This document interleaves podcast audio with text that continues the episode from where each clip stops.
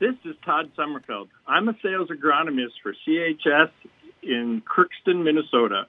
We are pleased to bring you the update from the Red River Farm Network. CHS Ag Services providing solutions for your success. Friday Farm News on the Red River Farm Network. I'm Randy Koenen. We'll also hear a report from Whitney Pittman as well. Well, the weather radar pretty colorful this morning. Rain, snow, a mix of rain and snow across North Dakota, much of Minnesota. Grand Forks based National Weather Service meteorologist Matthew McLaughlin uh, says much of the precipitation showing up on radar, though, not reaching the ground at the moment. So, right now, we've had some reports of a light rain and snow mix. A lot of the stuff is actually not reaching the ground, which is kind of interesting for us, but it's kind of varying on um, county to county currently in Marshall County, we have reports of a light rain snow mix, and also in some areas of Walsh County. But if you go towards like more eastern Marshall, we're not we're not picking up a a whole lot of precipitation hitting the ground. McLaughlin says another round of rain and snow will move into the region behind this morning's system. Uh, once this moves through, we have a slight like lull and then we do have another system that's going to impact our our region here soon enough. Um, maybe a couple hour break before we start seeing the clouds lower again, and then more precip essentially moving through. Um, we're likely to see more of a rain snow mix given our temperatures right around freezing to slightly warmer in the south. Um, and then all of that pretty much transitioning to snow in the later hours of this evening into the early parts of the morning. And total snow accumulations expected to be an inch or less. Slippery roads going to be the biggest issue. Minnesota Ag Commissioner Thom Petersen has uh, participated in trade missions around the world and looks forward to visiting Cuba in the new year.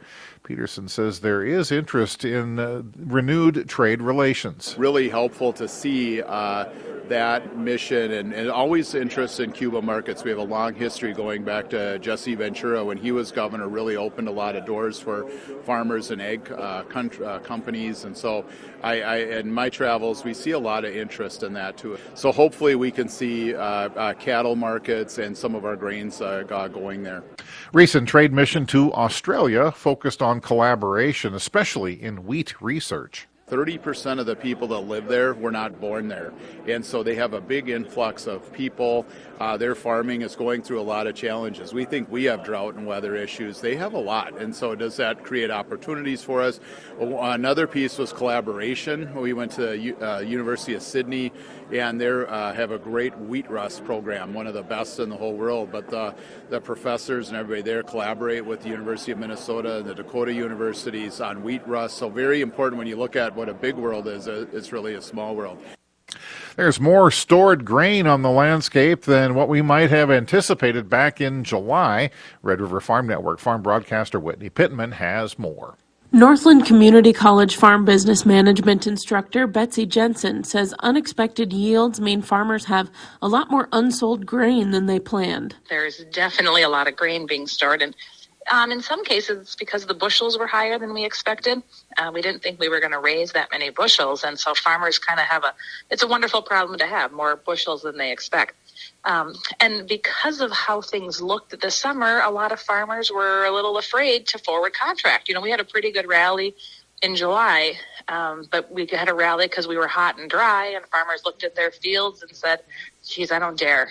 Um, in hindsight, um, there should have been dares taken, right? We should have done more forward contracting. Jensen cautions producers to really analyze market risk on stored grain. There's also a lot of farmers that are rolling their contracts ahead. So perhaps they delivered their soybeans at harvest and did a basis fix, and they just keep rolling it ahead. Uh, we really got to work on uh, risk management. Um, we got a lot banking in that elevator right now, and um, it's it's tough to have that much grain unsold. I hope farmers maybe take a, a hard look at what they have for, for risk right now in those markets. Reporting Agriculture's Business, I'm Whitney Pittman on the Red River Farm Network. Congress has passed legislation allowing schools to serve whole milk. That's in addition to the 2% milk that is now available. That bill now will move on to the Senate, where it has bipartisan support. Reporting agriculture's business, you're listening to the Red River Farm Network. Friday Farm News on the Red River Farm Network. The North Dakota Barley Council has been working on getting funding for an endowed uh, chair at North Dakota State University.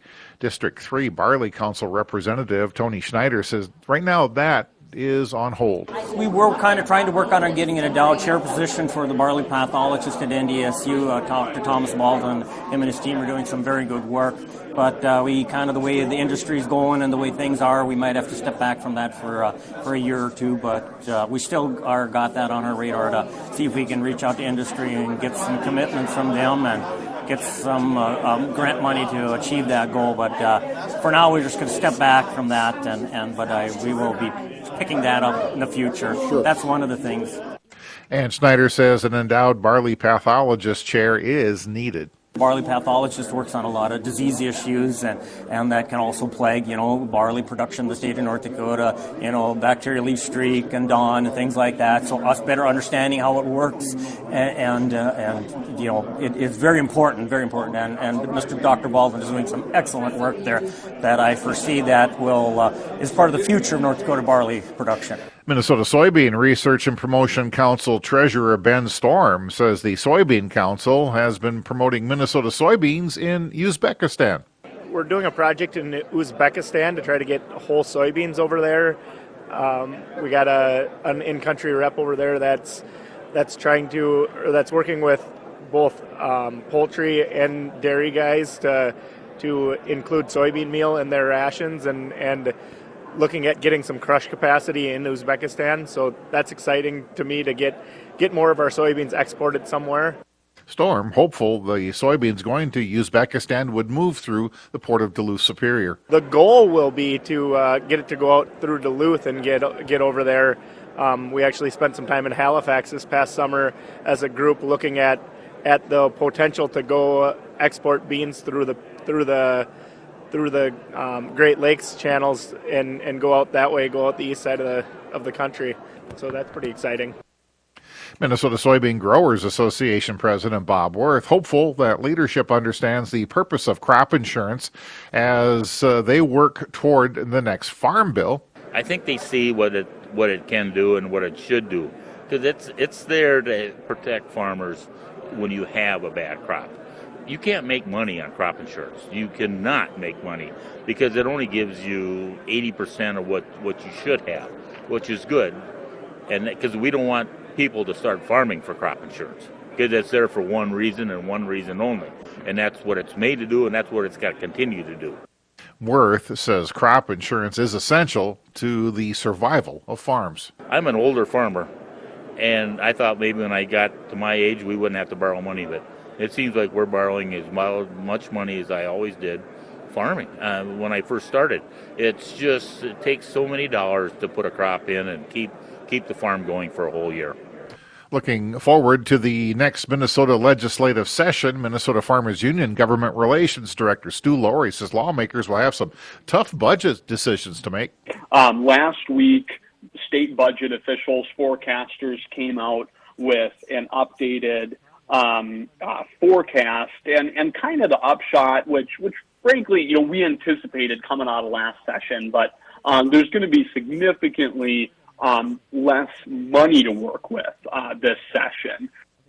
Lourey says the historic $17.6 billion budget surplus will go away. That surplus is not ongoing, right? So it's going to cover um, our, our projected spending in the next two bienniums, but there's basically um, no extra money. And in fact, at present, the state is taking in less in tax revenues than it's projected to spend on programs.